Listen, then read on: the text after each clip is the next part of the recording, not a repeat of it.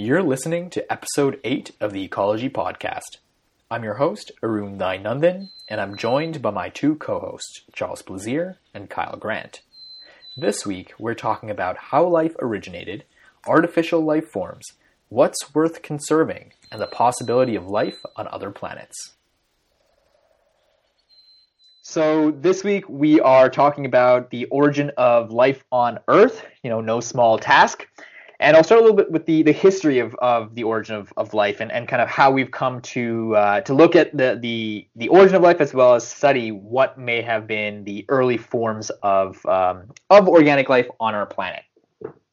So while Darwin and Wallace's theory of evolution explains the vast diversity of species we see today, their theory doesn't necessarily offer an explanation as to how life came to be on our planet about 3.2 billion years ago. We know from looking at living species today that certain properties of life are maintained and thus have been the results of these processes of natural selection, so adjusting and balancing the internal environment, which we call homeostasis, the ability to maintain discrete parts known as structural organization, the ability to control chemical reactions within the internal environment known as metabolism, growth and reproduction, and the ability to actively respond to environmental cues. Our most basal ancestor, so the one that underlies the development of all living organisms present today, is what's known as our last universal common ancestor, or LUCA. The LUCA is not a single organism, but rather it's an entire population of organisms beyond which we cannot see based on our current methods of tracing evolutionarily evolutionary relatedness. To see beyond our last universal common ancestor, biologists work with chemists, geologists, atmospheric scientists, uh, in order and a whole host of other scientists in order to understand how life emerged on our early planet. The atmosphere of early Earth lacked oxygen, and so ultraviolet light, lightning, cosmic rays, volcanic eruptions, and the heat from our planet's core may have served as sources of energy, which converted gases in our atmosphere and extraterrestrial particles, which arrived on comets, into a whole range of molecules that became the basis for early life. This early mixture of elements and energy lends credence to the idea of a prebiotic soup or a pool of molecules that existed in a liquid form before life arose that over time would have grown richer and more diverse in both living and non living matter. In the 1950s, Stanley Miller and Harold Urey tested this hypothesis by simulating these conditions within their lab. Through their experiments, the scientists were able to produce a number of the basic elements needed for life, but they were unable to describe the mechanism behind the assembly of these components into higher ordered structures. This remained the case until Sidney Fox in 1977 found that by mixing these components, which were called amino acids, before adding them to boiling water, created bonds similar to those found in modern day proteins. The issues of heritability and replication of these molecules was later addressed by Sol Spiegelman and Manfred Sumper in the 70s, and later by Th- Thomas Cech and Sidney Altman in the 80s, showing that single-stranded higher-ordered structures derived from the molecules that Miller and Urey had found, known as RNA, could re- replicate on their own by using itself as a template, and the natural selection then occurred on these copies. In the presence of several different RNA templates and chemical substrates, a large variation of early RNA life was possible, highlighting a period in Earth's history that we call the RNA world. The next jump occurred in the shift from an RNA driven world to a world dominated by DNA. Scientists hypothesized that evolution selected for the double stranded DNA over the single stranded RNA over time, as DNA is chemically more stable than RNA and has proofreading and repair mechanisms which lower the mutation rates, allowing for longer genes with more genetic information to be stored. Furthermore, DNA allowed for specialization within the cells, where element rich DNA could be used for genetics data storage, while the RNA could be used uh, for the role of housekeeper within the structures that we now call the cell. The formation of membrane bound cells is in itself pretty intriguing because it highlights the role of early cooperation amongst early life forms. The hypercycle model proposed that as early elements began to re- rely on each other to gather more substrates, their rate of replication became increasingly dependent on one another. This cooperation allowed the elements to persist longer than those that were on their own, creating a differential success that natural selection was able to act on, favoring the replication of all required partners. These early elements also produced fatty acids, which became the, the cell membrane of the protocell. While the cell membrane posed additional challenges, such as how nutrients could actually be brought into the cell and, and how waste could be excreted out of the cell, it also allowed for a number of benefits. So the in, internal microenvironment of the cell was now controlled. uh, there was a chemical gradient that was created across the membrane, which allowed for some chemicals uh, to stay inside and to, to actually enter into the cell while others were prevented from entering. Uh, there was a defense against predatory replicators, and the partitioning of various functions uh, within the cell allowed it to operate more and more efficiently. As these cells became increasingly productive, they began to grow in size, leading to an even split into the two parts, into what we now call the two daughter cells. During early cell evolution, horizontal gene transfer, so as opposed to vertical genes transfer, which is seen between a parent and an offspring, led to more complex cellular organisms forming, owing largely to the fact that many cell functions were modular in nature. As cells became more and more complex in structure and function, that modularity would have actually decreased as specialization increased, leading to the less important role of horizontal gene transfer in these more complex organisms as we see today. This, however, is not the case for, for bacteria, where horizontal gene transfer makes up a significant portion of the genetic variability that we see within these populations. Now, this is important because we can conclude that identifying a central, uh, or rather a specific ancestral species becomes impossible as our definition of a species completely breaks down at this level, and we rely on modern day genomic analysis to identify the minimum gene set required for the functions of all life on Earth to continue. And so, for moving from from our our idea of the origin of life and how we we started studying and created the, the the prebiotic soup that was required for life, I I chose a, a paper this um, this week called "The Diversity and Survival of Artificial Life Forms Under Sedimentation and Random Motion" by Nicholas Glade and his colleagues, and this was published in 2017 in Theory of Biosciences, I believe. Yes. So the uh, the the idea of this paper was to look at how artificial self-maintained spatial, structures, also known as, as kind of this analog for cells in, in a computer, can emerge and how cellular automata are often used to represent um, these molecules and living organisms. So within an artificial system, so in a computer versus a natural living system, there's a number of differences.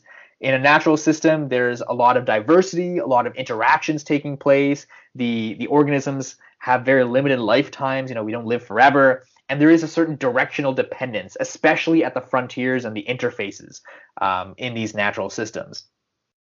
Now, what's interesting is that these these kind of what they call automata, or essentially these precursors to life, and can form from these disordered systems and that they can self-organize as well as replicate by themselves.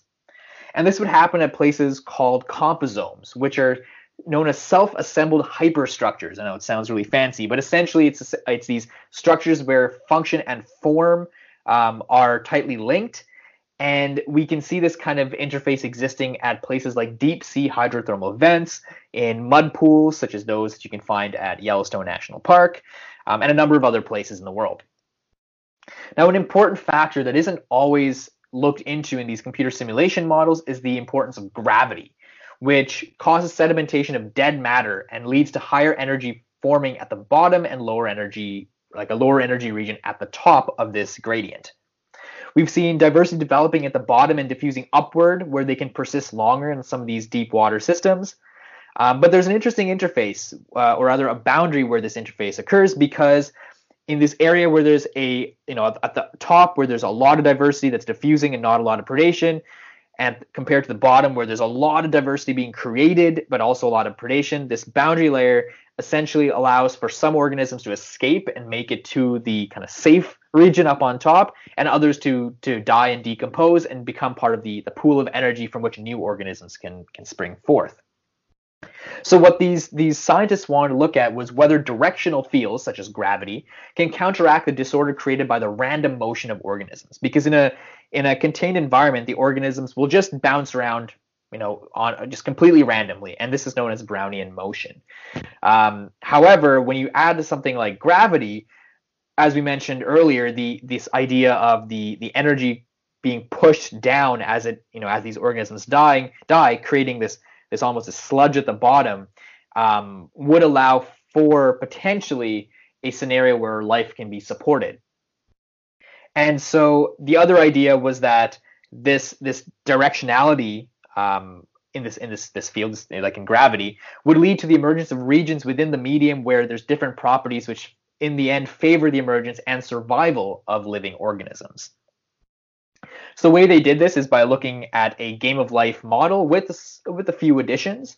So the game of life is a computer simulation model of life itself. Um, it, it follows a, a very set number of rules, and essentially it's it's done on a two-dimensional grid where kind of um, pixels will will be born and, and die, and um, and, and these can be kind of played with and, and different sources of variation can be added to the system to see how they would react. So the two additions to this game of life model was sedimentation, so gravity, as well as thermal agitation, which was that random movement, that Brownian motion within the system. The difference, though, is that thermal agitation is essentially the addition of energy into a system. So, for example, from sunlight, and this energy has to go somewhere, and so the the the idea of using thermal agitation was to say, okay, well, you know, what is influencing this random motion amongst these these kind of artificial organisms? And this can, this can have a have an analog with the directionality that we see in these organisms. So by directionality, I mean this almost path dependence or inertia within organisms. You know, moving forward. So if you know if I, if I were to move forward, I would be more likely to move forward than I would be to move backwards but this can occur in a number of different um, different axes. Uh, within the cells themselves, these automata are either alive or dead. There's no in between, and uh, these can form some higher ordered structures. So the, the way this works is when cells come into contact with each other, one of two things can happen. They can either survive, which will which will lead to these these kind of creatures being formed, or they can die and then dissipate to the bottom through the sedimentation process that they added, leading to an, an energy pool at the bottom. So when they when they do come together and form some of these unique creatures, the scientists looked at about 20 of the most interesting or most occurring creatures that existed. They have a bunch of really cool names like mango and snake. Um, and and then followed the the kind of population dynamics of these fake organisms as if they were a real organism living in a in a two-dimensional landscape. What they found was that there indeed was a highly active sludge forming at the bottom, where there was a very fast turnover and generation of new creatures. Um, and this kind of comparison, this is an interesting comparison to the standard game of life model, where if you give the the, the model enough time, what ends up happening is all species kind of wipe themselves out. And because there's no area for this fast turnover to occur, you see essentially a, a mass extinction occurring. So this is this might be an analog to some other planets, and that's something we can talk about a little bit later. Um, so with this with this sludge forming, there was this creation of these microcosms as well, where these different layers um, were forming due to the addition of those two components, as I mentioned, gravity and, and thermal agitation. What this means is there might have been certain pockets within this two dimensional landscape where life just persisted in almost a circular manner, never going extinct, but not necessarily um, generating new life either, or, or new life forms, new creatures. Uh, so the, the the important thing here is that they measured the characteristics of those creatures and and these these microcosms uh, using things like creature density, birth rate, species richness, and species abundance, and um, and and so what they essentially did was have this computer simulation model uh, generate these this these kind of creatures and then look at what what allows for or rather whether or not that sedimentation and the uh, in, the input of energy into the system allowed for these species to both be be kind of formed from a from an active sludge and also persist through time. There's a number of things I really liked about this paper. Uh, one of my absolute favorite things, and I and I you know it, it seems so intuitive when when I when you read this, but you know it's not necessarily something that to me is immediately obvious but it's that they consider the environment as a living being in their simulation. So when they when they had to actually look at this two-dimensional landscape and decide how do you differentiate both these living and non-living areas, they actually realized that the non-living areas were just as living as living areas in that there was still energy and matter being kind of predated upon by organisms. So when energy left that two-dimensional landscape, it was being it was as if it was being consumed by the organisms. But when an organism died, it was as if the landscape was then consuming that organism too. So there's there's a, a very interesting, almost spiritual question that we can talk about a little bit later, um, in the way that they they looked at the the landscape. Uh, another thing I thought was really cool was that the the discussion portion of the paper goes into the subjective nature of quantifying biodiversity as well as origin of, of all species, and it pulls in concepts from chemistry and physics and and even Dawkins' biomorph uh, models, which I thought was very very interesting, especially when the authors go into some of the more more um, aesthetic elements of of biodiversity, which sometimes we we tend to ignore as as scientists. Now, that's not to say there weren't a couple things that I found they could have done better. So one, I I thought the the the fact that there was no genetic evolution taking place within these creatures because these creatures had no genome um, was a little bit was a little sad because I thought it'd be really interesting to see what would happen if those creatures in fact could breed um, and and create these new forms like in Dawkins' biomorph model.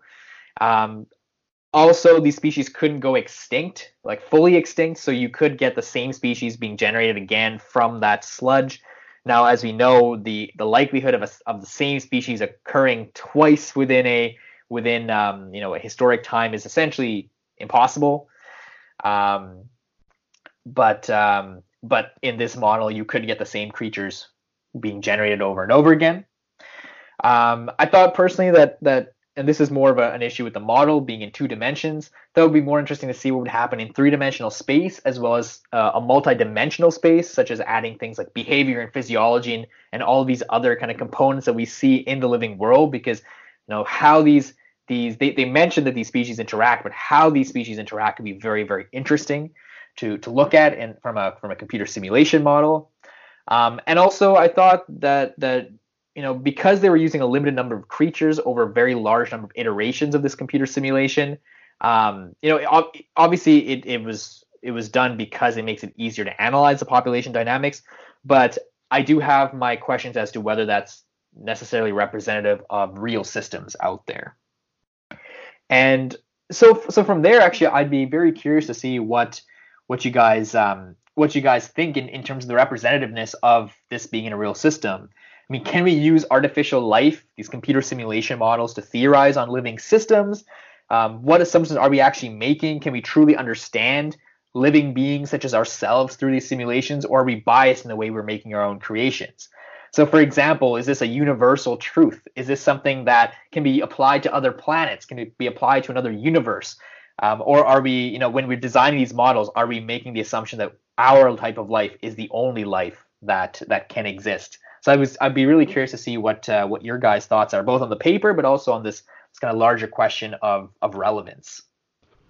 Well, if I may start, I remember in elementary school, um, we know we, we thought life was a game at that time. You know, life was really simple. Uh, but now, seeing the words "game of life" and reading this paper, and um, this is much more complicated than what life was like when we were a bit younger. So uh, it's a bit of a challenge for me to to picture this whole uh, game of life and use the word game or toy, even toy model, as they've been using that article. Uh, just because there's so much information that has to be incorporated in such a model to have it remotely similar to what is actually happening in the on the planet. So to answer your question, Arun, I mean this paper was very interesting. It was a good read for sure, but can we use that to apply to our planet or to even try to apply it to different planets? That's a tough question just because even if they added some parameters like sedimentation and um, thermal agitation, is that enough to actually portray everything that's happening that that led to the development of species? Um, I'm not sure. I don't think so. Um, it is really interesting again from a theoretical perspective to have an idea of what are the the main aspects that will lead to to like broader theories. But as they've been calling it, it's a toy model. So what is the like what is the use of a toy model if it's not only to understand the most important factors but like can we really base i don't know actual biological concepts on these very few factors that have been used? Just like the small number of creatures that have been used or you know there's lots of things you said are missing the paper because we're talking about a computer model in two dimensions that could have been done in 1995 so my question now is how relevant is this to actual biological concepts? Yeah, I, I totally agree with uh, Charlie. I think um, the relevance is, is kind of an open question here. Like like we said, it's it's pretty simplistic. Uh, I do think it's interesting that their model is looking at how um, you know we're looking at how organization can occur, but absent of genetic evolution, which is something that you know certainly in biology you, you don't really see very often. Um, but again, I think it would have been interesting to see um, see them in, include that component for later later steps in the um, the organization that they were simulating. Um, so so yeah, um, yeah. I mean, as a model that that's universal, I don't I don't I don't know. I'm not. Uh, I don't know. Can we ever like truly say that a model is universal uh, to start with? But uh, in this case, I think you certainly need a component of genetic evolution. Otherwise, uh, I think you're really you're really lacking. I mean, at the same time, I'm looking at you know they they've been basing this model on a previous model that was extremely simple. You know, Conway's uh, game of life model. So by adding these few parameters, um, yes, we we are still lacking a lot to approach ourselves from reality, but it is getting pretty much closer than if we hadn't included these things, you know, just by biodiversity, vital, vitality, and survival as an example. Do you think there's anything else that could have been added with, uh, I mean, yeah, any like actual biological concept that could have been added besides the vitality, survival, and um, um, that other one I just said and I forgot. But essentially, yeah, do you think there's other concepts that that could have been added to this model to make it a bit closer to reality?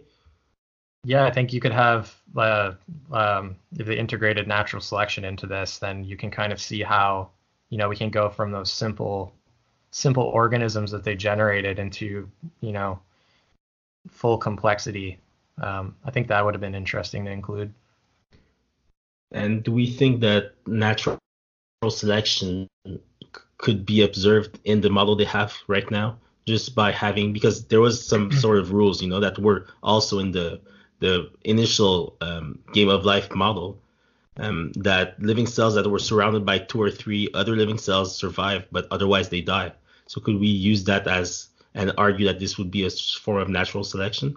Yeah, I, I think almost. Uh, if you look at it, there's definitely an element of differential um, success, but uh, I think the component that's missing is that cross generational um, effect that and and uh, heritability that you would see in natural selection. Right. I think the issue of heritability is a is a huge one because there's there's almost a sense of of buffering. It, you know, the way I see it is that this model it does include natural selection, but in a very very crude manner. So the way you know the way we see these pixels essentially on this on this grid when they bump into each other, it's like a game of Tetris you know, um, or actually it's like a game of uh, what's that snake? The snake where like bumps in its own tail kind of thing and dies. You know, if it if it bumps into the um, you know if it bumps into another creature, those points might have a there's a probability that's assigned. It'll either join or it'll die. And so it's kind of using this as a very, very crude form of, you know, imagine two populations, they come into contact and one persists and the other one does not, or they both kind of intermingle. But what will be interesting is if you looked at this heritability component and you could see the splitting within these groups, because these groups are essentially they're they're not they're unchanging uh, on the on an individual level, but also they're they're also unchanging as a group. So let's say a creature's formed. Well, these creatures can no longer form, you know, these populations of creatures. There's nothing you know, it, it, I think will be interesting is to add some form of form of probability to say, okay, well, if you encounter a creature that is like yourself, you know, you have X amount of probability of staying with them and X amount of probability of not. You know, this could be an interesting way to incorporate ideas of, at the very least, like sexual selection and mating. Um, you know, perhaps something to do with the position of the pixels and and maybe you know, if, if your pixels form this kind of shape versus that kind of shape, maybe, you know, one is favored. Um, and this is a little bit like Dawkins' biomorph model, where there's this uh, there's this website, I think it's called emergent emergentlife.com. Essentially, it's this biomorph model, but it's online. And the way it works is, you know, you have this this one organism and these sliders associated with various random components of its of its morphology, of the way it looks. And you can change that manually as your starting creature. And once it, once you're happy with that, it'll automatically generate something like nine other possible combinations of this based on, or rather permutations of this based on your original number. And then when you click one of those, right, as if you're selecting for it, well, now that becomes the central organism and it generates another nine around that. And so you can keep clicking, clicking, clicking, clicking, clicking, and choosing, you know, these these possible nine permutations. And sometimes it'll show a permutation and won't let you click it because it shows, you know, this is not actually realistic. You know, this, you know, th- this variation would have would have gone extinct, or rather, wouldn't be able to reproduce. There's some issue with it. Um, it's just not feasible. And and and you can see these changes, how this thing morphs. Um, there's been a number of issues you know, brought forward about this type of model. However, the the heritability aspect is still something I think would be very interesting to be included into this kind of computer simulation model because it would make select at least some forms of natural selection better represented within this this model. And I don't know, I, I think maybe there's some other other cases of selection that could be included too. Maybe you guys have some some ideas as to uh, you know other other ways to incorporate this. Yeah, so uh, you can in- also include mutation, right? So um, that would give sort of a distribution of characteristics. Um, so you have a heritable characteristic, but then when it's inherited, there's you know probability that um, the characteristic will be slightly different. Um, that that's another aspect you could include. Absolutely. Yes. I mean the, the sorry, Charlie. I mean no, I was just going to agree with Kyle that adding mutation and natural selection would already you know and inheritability as well would already correct for like lots of of things that we do not know about this model if it would be representative. So yeah, definitely. I mean, one thing I was thinking is imagine if we were to add all the possible things that could. I mean, when we look at again this this form of natural selection, this very crude natural selection, one could imagine that you know things like like behavior uh, are ways to almost buffer that the way we interact. So our phenotype and the way we we can almost our phenotypic plasticity, the way we can change our our the way we express ourselves or rather manifest in the world one could imagine that that that's a way to kind of buffer these changes. So i think maybe even a way to to, to buffer that and you know perhaps that can be included in the probability that that ratio where they where they decide who wins or who loses. But sometimes the coexistence of of individuals so not necessarily joining or dying but rather an intermediate stage where they both just they exist but they don't exert any any pressure on either side um, could be better simulated through something like behavior or some form of phenotypic plasticity, perhaps even speciation, if that itself. I mean, I, I think the idea is that this should represent speciation in itself as a model, but I was thinking maybe even something like a geographic barrier, which actually then then made me wonder and what what are your thoughts on using this abiotic factor as a living organism as opposed to what we can usually consider? You know, we don't look at necessarily soil um, or the sun as as something alive. We see it as you know, or as a source of energy or something that that that breaks down things. And we see it as just this kind of entity separate from what we are. So, what are your what are your thoughts on this idea of using the non-living environment as a living organism and and you know, do you, how do you think that we as scientists, as biologists, can actually incorporate this this principle into our own research?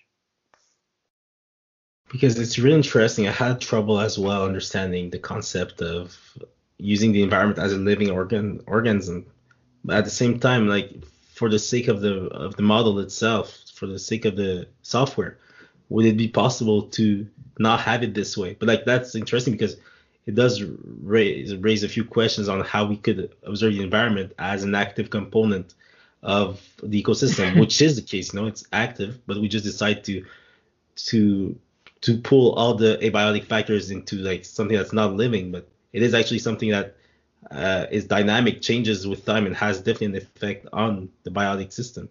So uh, that's a very interesting way to put it in the in the paper.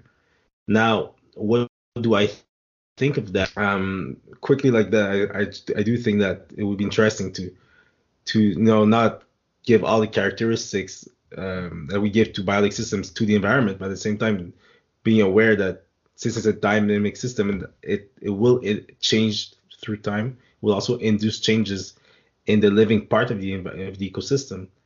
Um, yeah, I think it's a really in, important way to um, yeah, and I think yeah, the fact that they, they expressed it this way with a very simple two-dimensional model just opens our eyes on maybe a different way of observing uh, our own research.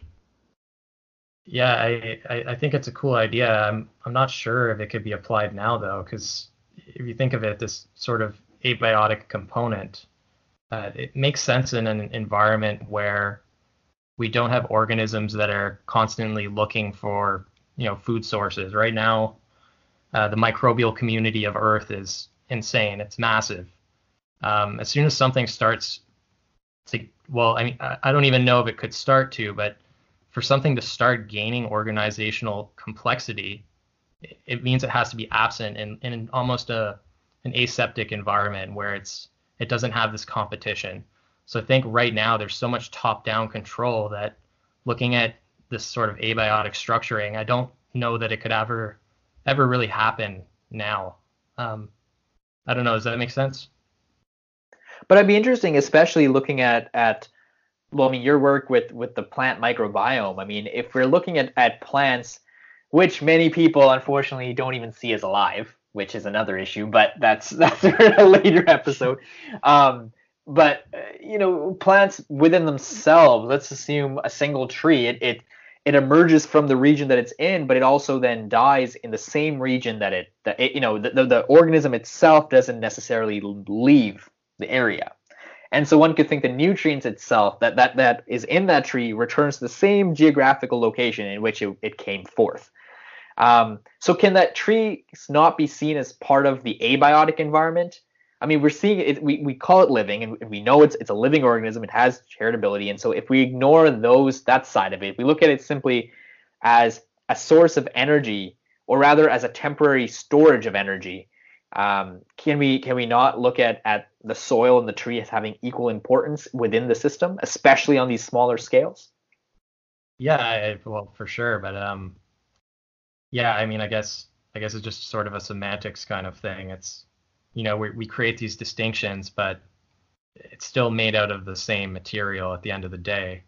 Um, yeah, I, I mean, I guess we we just do this for for our own use, right? To make things simpler. Um, but yeah, no, I, I see your point.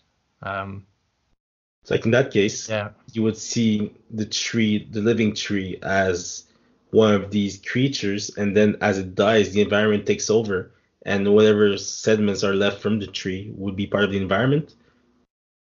If we yeah, translate it back to the system. I guess I, am just not seeing the value in looking at it this way. So, um, like like how how could we like apply this kind of principle to something that that could offer value you know i would imagine in in, in ideas surrounding conservation where we're looking at how you know when we're rather when we're deciding on what deserves to be protected and what deserves to be to use in a sustainable manner and and ultimately at the same time unfortunately that that same decision is a decision as to what we don't mind going extinct you know what what species are not worth the financial cost um, to keep to keep alive. And you know this that's the, the, kind of part that we don't like to talk about necessarily in conservation, but that is that is a, a reality of the world we live in. You know, if we can't keep everything alive, well, somewhere along the line we have to make the decision of what we let go. And so when we when we look at the world in that that sense, when we look at it as if the Earth itself is a living organism, you know, not just not just a you know a source kind of of not not just not just uh, you know the as a separate entity from ourselves and and the, the what we call biodiversity and, and wildlife and, and the flora and the fauna of this planet, but really as all of it being part of a unified system. When we start looking at it from a conservation angle, I think we would start to change the way we approach some of our initiatives. You know, instead of looking at necessarily specific wildlife conservation or even biodiversity conservation from the from the perspective of populations, um, we might start looking at it from you know more more I mean an ecosystem approach you know as you know what's really being pushed by the by by the UN's um, UN's initiatives right now. But by looking at it as as a living organism just as as as important to preserve as let's say you know a panda bear or something. And and likewise it might, it might also help us kind of reconcile the fact that we can't save everything and that ultimately things will go extinct things will disappear from this planet but in a sense they haven't completely disappeared either. Mm, i i mean i think i think that that kind of reasoning it's kind of it's you're really ignoring a lot of the the complexity that's associated with the interactions that are holding these ecosystems together. So, you know, trophic levels, you remove a species, you can throw out, you can create a trophic cascade and destabilize everything in that environment. Um, so yeah, I think I think I think it's just overly overly simplistic. We have to look at this level of complexity that's you know generated over these millions of years and if we just look at it in this way it's we're kind of missing a lot of the picture do we think that um, well we won't be talking about removing species because it's more so um, letting species go versus actively trying to conserve that species or conserve the biodiversity in general. Um, this is we're looking at the oversimplified model here um, but that could also like change our perspective on on how we like you know approach these conservation initiatives as Arun was saying. But my question is now now how like how do we know that that um like accepting that a species will go extinct will eventually cause more damage to the ecosystem versus maybe that the removal or the the disappearance of that species will actually be something more beneficial for the ecosystem. Maybe that's a way for the ecosystem to, for the ecosystem to respond to the changes through time caused by humans, as an example. So I understand what you're saying, Kyle. That you know it's oversimplified. It's kind of hard to, to know if maybe that's going to cause a trophic uh, cascade, but could go the other way as well. Maybe the ecosystem is its its way of coping is by removing species to allow to to prevent all of the other species from going extinct at the same time. Yep, it's that that that maintenance of balance, and and I and I agree with with you with you, Charlie, and and in fact, actually, the you know you use the word time, and I think this is where a lot of these things start to become you know harder question, questions to answer because on what time scale are we looking at? Certainly you know looking at species today and, and watching them go extinct i mean that's a time scale that we can actually understand. You know unfortunately that's that's the era we live in now where we can we are living where within our lifetime species are going extinct. So it's something that is now happening on, on our time scale i mean things have been going extinct you know since life was formed. But what wasn't happening you know was the speed or the rate at which they were going extinct.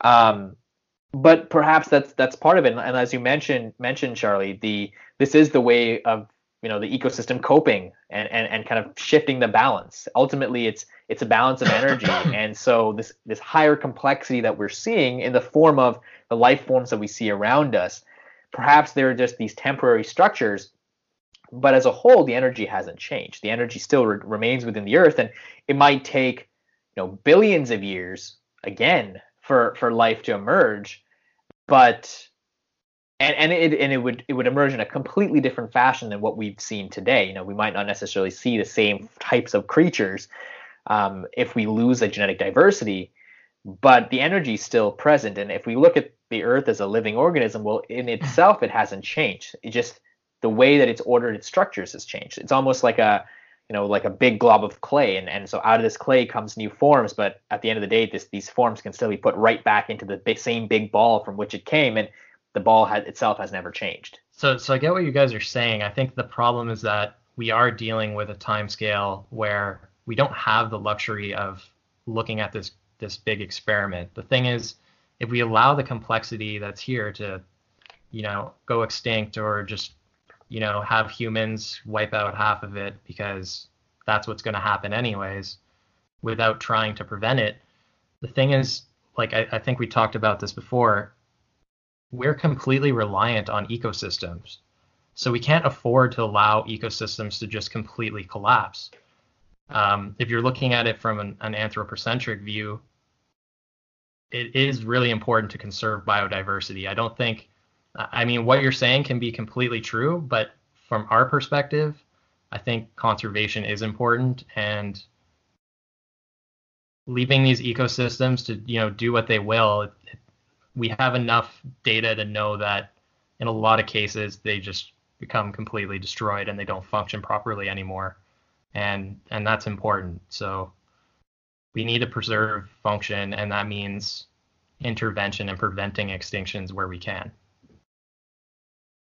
So when we're when we're deciding, there, there's there's an interesting kind of um, there's an there's an interesting statement that these authors make when talking about living organisms, and and I think this is something that comes up when we're deciding on these conservation measures. Because once again, I mean, I, I I agree. We when it comes to the human angle, I mean, ultimately, conservation is a human question. The Earth itself doesn't necessarily care whether or not we, you know, act to preserve it or not, because the Earth is just what it is. It's the Earth, um, and and from the Earth will come new organisms long after we're all gone.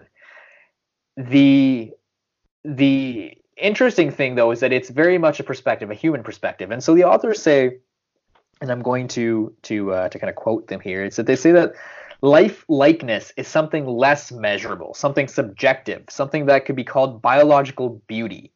It's a criterion that even a child could feel. Beings, both human and animal, assign living features to things living or not. Uh, the authors then go on to say that to appear living, systems may not be too simple and in the same time not too close to disorder nor too diverse.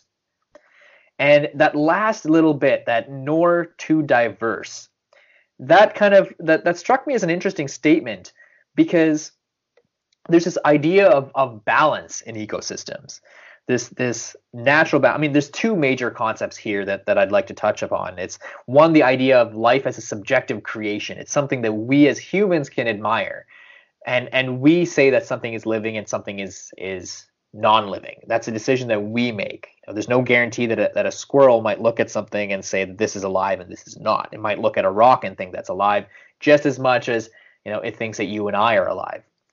But there's there's a certain biological beauty, as the authors mentioned, this aesthetic um, within these environments, and and what we call is these higher order structure and this complexity that we ourselves we admire, we want to keep, that we don't want to see go from from that intrinsic value and, and aesthetic value point, but also then as you mentioned there's there's the ecosystems systems ecosystem services approach and and how we as as humans um, rely on these systems to survive. And so it's something I, I I'd be curious to see, you know, especially coming from a conservation angle. What do you guys think about this idea that, well, if life itself is a, is a subjective measure, and that it needs to be kept in balance, are we not the the arbiters of, of this balance? Can we not make these decisions and and are as as as another animal within the system? Is us letting species go extinct really just the ecosystem balancing itself through us? I mean, I think that's what I was attempting to say a bit earlier that um, we are part of the ecosystem and trying to uh, conserve actively, actively like we're, like we're doing right now. It is the right thing to do to preserve what we have and preserve our quality of life. But from an entirely objective perspective, from an outwards perspective, where I, I'm not like just thinking about the earth as you were saying, as a living system, then we're comparing the two different uh, simplified models that we've seen the basic game of life model versus the better, you know, or the, um, the improved game of life model that we that we read about in this paper. And then are we are we trying to dumb down that game of life model into something where we could have that stasis where like nothing goes extinct to keep that same illusion of balance for lack of a better term. I don't know if I make if I'm making sense, but essentially, like looking at the uh, at the paper, they're looking at extra parameters that are making the ecosystem dynamic as it is right now. But by wanting to conserve, if we could effectively preserve everything we want to preserve? Would we just end up in the unreal, unrealistic ecosystem where everything is in stasis and some other sort of imbalance will happen just later on when there's too much happening at the same time? Yeah, I, I don't I don't think that would be the case because we still have uh, natural disturbances occurring, right? I think the difference between natural disturbances and human caused disturbance is just the magnitude.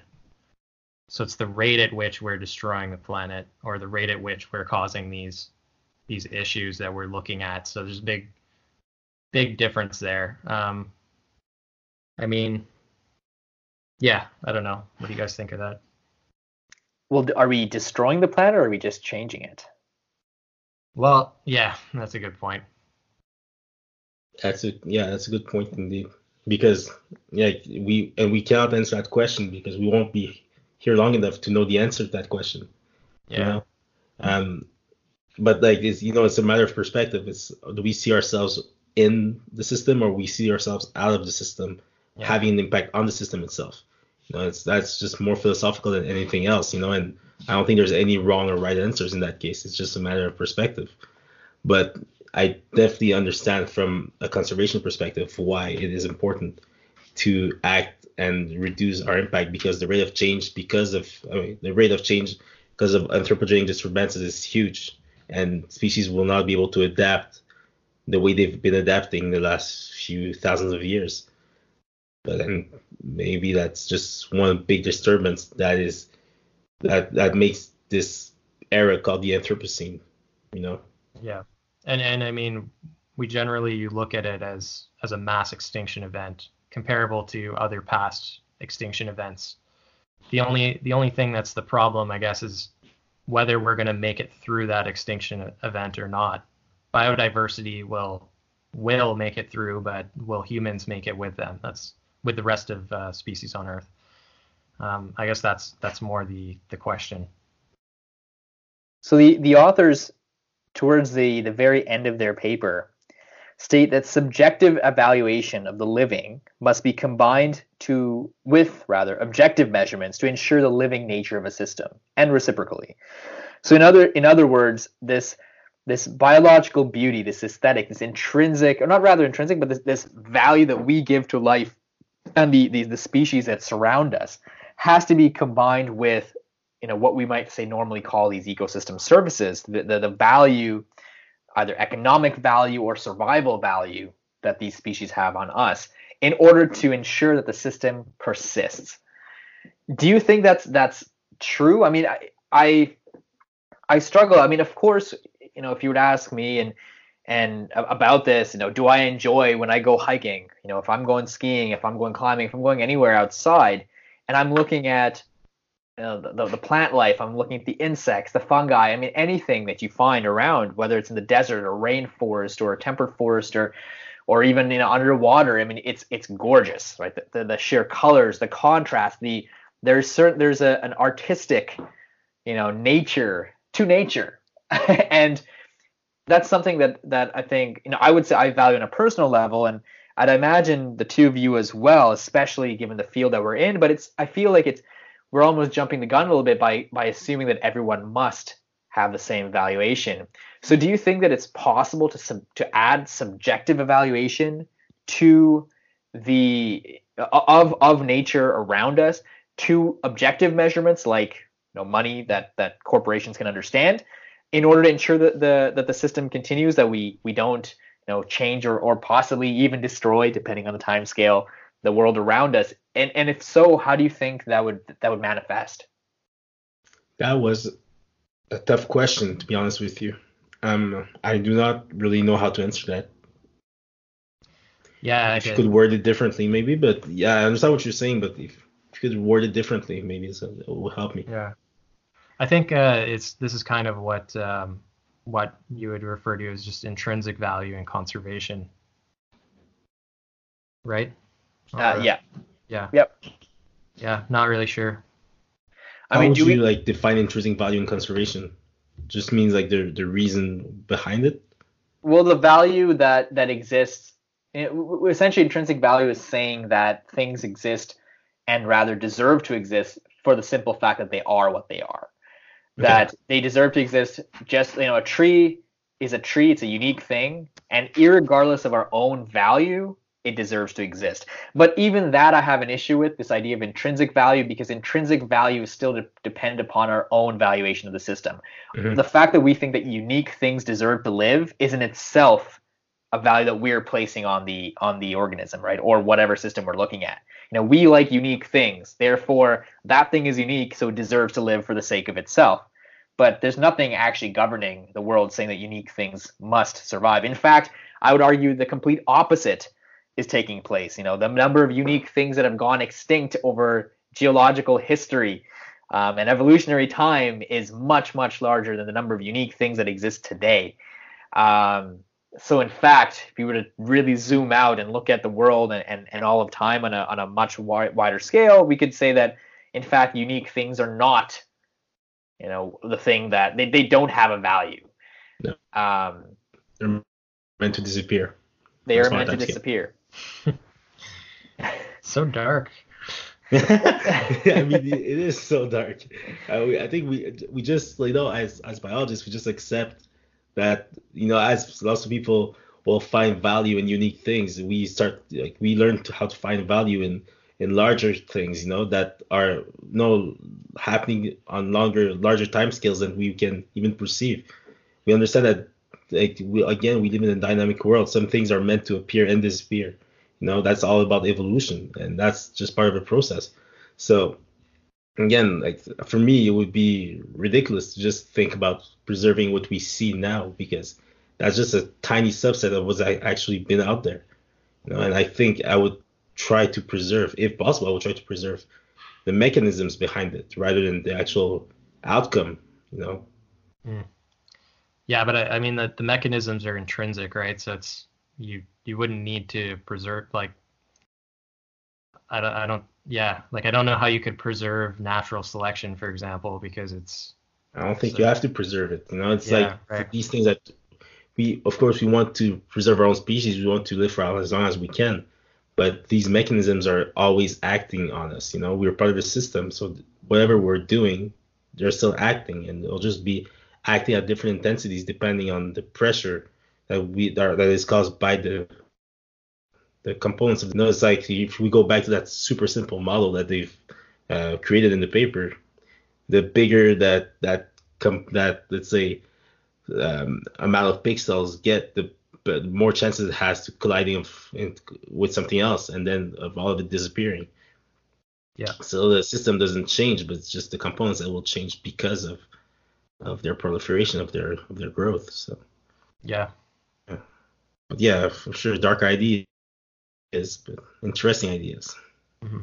Well, at the same time, you know, one could flip this on its head and look at again, if we look at these much larger time scales, kind of coming back to to where we started with our discussion, you know, if we were to incorporate every single um, every single facet of life, every mechanism, assuming we knew every mechanism that existed out there, assuming that we could identify every interaction that existed out there, if we were able to model all of it with 100% accuracy, right? And this is the goal. This is what we're trying to do with these models. And we were to incorporate that into our model so that we can predict. It's our grand unifying theory. It's our way to say that this is what will happen if this and this and this line up. I sometimes wonder if we were to finally build this perfect model, will we even get life in the first place? What is the probability that life itself could exist under these exact conditions? What is the probability? You know, we set this this game of life model so that we always get life to start, right? And yet we see in the in in Conway's version, the original game of life, we see that everything goes extinct. You know, things disappear, and one has to wonder if we were to incorporate every single aspect, everything that is possible on this planet what is the actual probability that life could exist here in the first place? What is the probability that life could exist in this galaxy, in this universe, or at this exact point in time in history along this dimension, both spatially and temporally, and possibly any other dimensions we haven't named yet? So when we when we make this model, how many iterations do you think it would take before we actually got life to, to merge? Do you do we think that it's something that would happen no matter what? You know, something that that if we do scale out that we will see life on Mars, that we will see life on Venus and Mercury and Pluto and and still unnamed planets that enter our solar system and, and asteroids that collide and form new planets, you know, billions and trillions of years in the future. Can we or rather will we see life there as well? Or is it just a fluke? Are we are we if we ran that model, will we be running it until we as a species go extinct, waiting for life to reform and for this computer to finally say, you know what, hey, we got life it formed and persisted. You know, maybe that itself is a reason to to to preserve what we have because sure whether we exist or not at the end of the day it might not matter.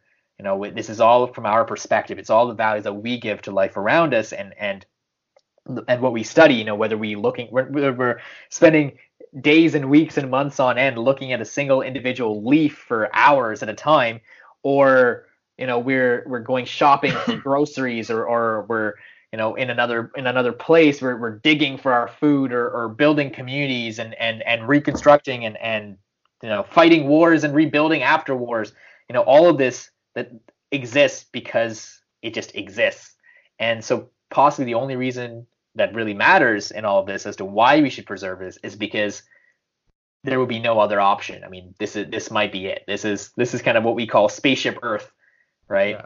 In a in a very empty empty universe, and if we don't, well, we were a little blip that that appeared, and and assuming one day, someday, someone, some other species we're studying, they they themselves might feel just as alone as we do in the universe because they might never know that this existed in the first place.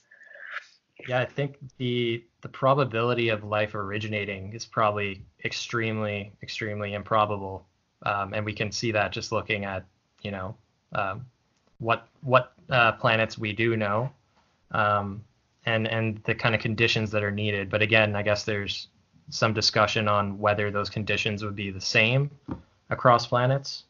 Um, but you're bringing up an interesting point because I think, as improbable as it is, once it arises, I think the the ability for it to persist is extremely extremely high. Um, like think about trying to eradicate every single living thing on earth. It's almost impossible just given the uh, microbial world. Um, something will survive and and it has that um, it has that intrinsic ability to replicate and um, increase in complexity just like every other living thing on earth.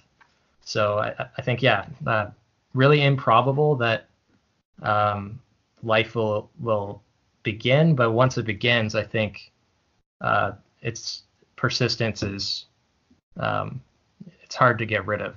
Now the question is, on other planets that we know of, do you think life could be emerging and just not have the, the ability to persist like it does on this planet? You know, on, on planet Earth. Maybe yeah.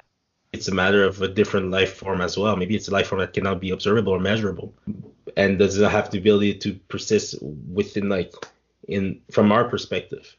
You know it's it's interesting because like earth like we we we have a that own we have that concept of life how it's working from small cells that will you know uh, replicate and then become multicellular organisms at increasing complexity. But maybe there's life elsewhere that just is persisting or does not have the ability to persist but keeps on appearing um, generation after generation.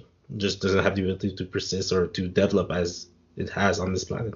Right, or or persist in a certain um, sort of lifestyle. So maybe there's physical or chemical conditions um, that are sort of limitations that prevent increasing complexity beyond a certain point that right. you know we don't have on on Earth, or at least that are different on Earth. Exactly. I mean, water has in theory originated from you know the bottom of the ocean on planet Earth, and then have we explored to that extent on other planets? You know, so like again, lots of uh, hypothetical things here, but it would be very easy to say that there's as much poss- possibility of life emerging somewhere else uh, on some other planet that has water, as an example. Yeah, for sure. And it, I mean, even on Earth, we see that anywhere where there is this input of energy, life does persist, right? So thinking right. of uh, hydrothermal vents, for example. Um, exactly. Yeah, there's probably multiple ways it can happen. It's just the conditions, uh, the conditions differ, right? I mean, we, we see in certain moons around Saturn, like Europa, and we see planets outside our solar system, and actually even Mars and and I believe our own moon. They they do can contain water. We see, you know, there, there's this this idea of these vast oceans. I mean, there are these vast frozen oceans and and a flowing ocean below the ice on on on the moon. It's it's Jupiter's or Saturn's moon, Europa. And there's this hypothesis of life existing under there, and, and we don't know what it would look like. And I think when we start ask, asking these questions, we, we really, I mean, we're at the end of the day, we're asking the same question that we here are asking is, you know, is life unique? Are we the only ones? And and if so, if, if that makes us special, and perhaps that is what we're going to find out that, that we are special, or maybe not. Maybe there is a neighbor. mm-hmm. um, hopefully, it's a, it's a happy neighbor, not an angry neighbor. But we're also assuming the neighbor even knows that we're we're existing and that it's sentient and, and able to say hello because realistically our neighbor if it is there is well we do have neighbors microbial neighbors presumably but um, we don't really know if if, um, if any of them will actually be, like you said, measurable, quantifiable. And so, I mean, we're we're wrapping up just uh just outside the hour here. So I don't know if there's anything you guys wanted to to add about this paper or about the origin of life. We went into some pretty deep topics here, from biological beauty to to life on on other planets and and within our solar system, on whether or not life is worth preserving, um, and and also just the idea that um, that that there's a there's many different ways to simulate life, you know, in a computer, but computer, but there's a good chance that in a, in a perfect world, that simulation would would give us nothing. um, so, is there anything else you guys wanted to discuss or bring up? That any any interesting insights or thoughts about this paper before we wrap up? No, despite this paper being you know overly simple to describe the like ecosystem dynamics. I think it's always very interesting to have a simplified perspective, just to understand, like you know, to to put things in perspective and not to be not to repeat myself, but not to be able to see like from what with the conservation example we mentioned earlier, um, to to see like how how important it would be to to have these conservation initiatives and what is the the purpose of these initiatives in the big picture you know, and having like these like 30,000 or how many, I don't know, iterations in that model can make us understand a bit more like what the true impact of our conservation initiatives could potentially have, if it will have any impact. So it's always, I think it's, it's always interesting to, to be able to see things in perspective and, you know, through time and see how, how dynamic environment would function, you know, before and after humans, you know, and how big of an impact our initiatives will actually have on the whole the grand scheme of things. This idea of the grand scheme of things and, and looking beyond humanity, you know, beyond beyond Earth, and the, the the idea of conservation, while it's very much grounded upon what we what we know and what we see in front of us, I think it's something that's going to come up in the future. You know, when or if we find life on another planet or another moon, another solar system or galaxy, and if we come into contact with them, because I think the interesting thing to look at is we ourselves, as a living form, we're leaving our planet. We're leaving. We, we have traces of ourselves far beyond, you know, the the the corners of our of what we consider our, our neighborhood in the galaxy. And and on these things, presumably there's forms of life. I mean, we try to keep it septic, but we might be putting there might be still microbes surviving and we try our best, but we know all it might take is a single bacteria, or rather, more likely, a single archaea to sit on, on one of our, our ships, and we've essentially introduced life into another planet. And so, when we're looking at the grand scheme of things, these larger questions, there's a very real possibility that in in billions of years from now, there will be life on, on other parts of our solar system, our galaxy, in other parts of, of the universe that have originated from right here on Earth. Because like you mentioned earlier, Kyle, there's once life exists, once it once it comes about, it's very, very difficult. It's impossible to eradicate. It's always going to continue continue onward. And if we come into contact with another life form within our lifetime, uh, as a species, we're going to have to ask ourselves: Does that does that species deserve to exist? Does and and I'm sure if if that organism is in itself just as as sentient as we are, it's going to ask the same questions about us. Or do we as humans deserve to exist?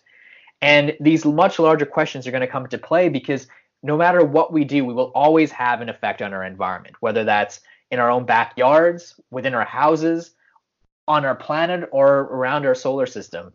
And that that issue of conservation, given that we survive long enough as a species to to to get out to these corners of of of the, the, the universe, we're going to have to ask ourselves what is our impact on these on that grand scheme.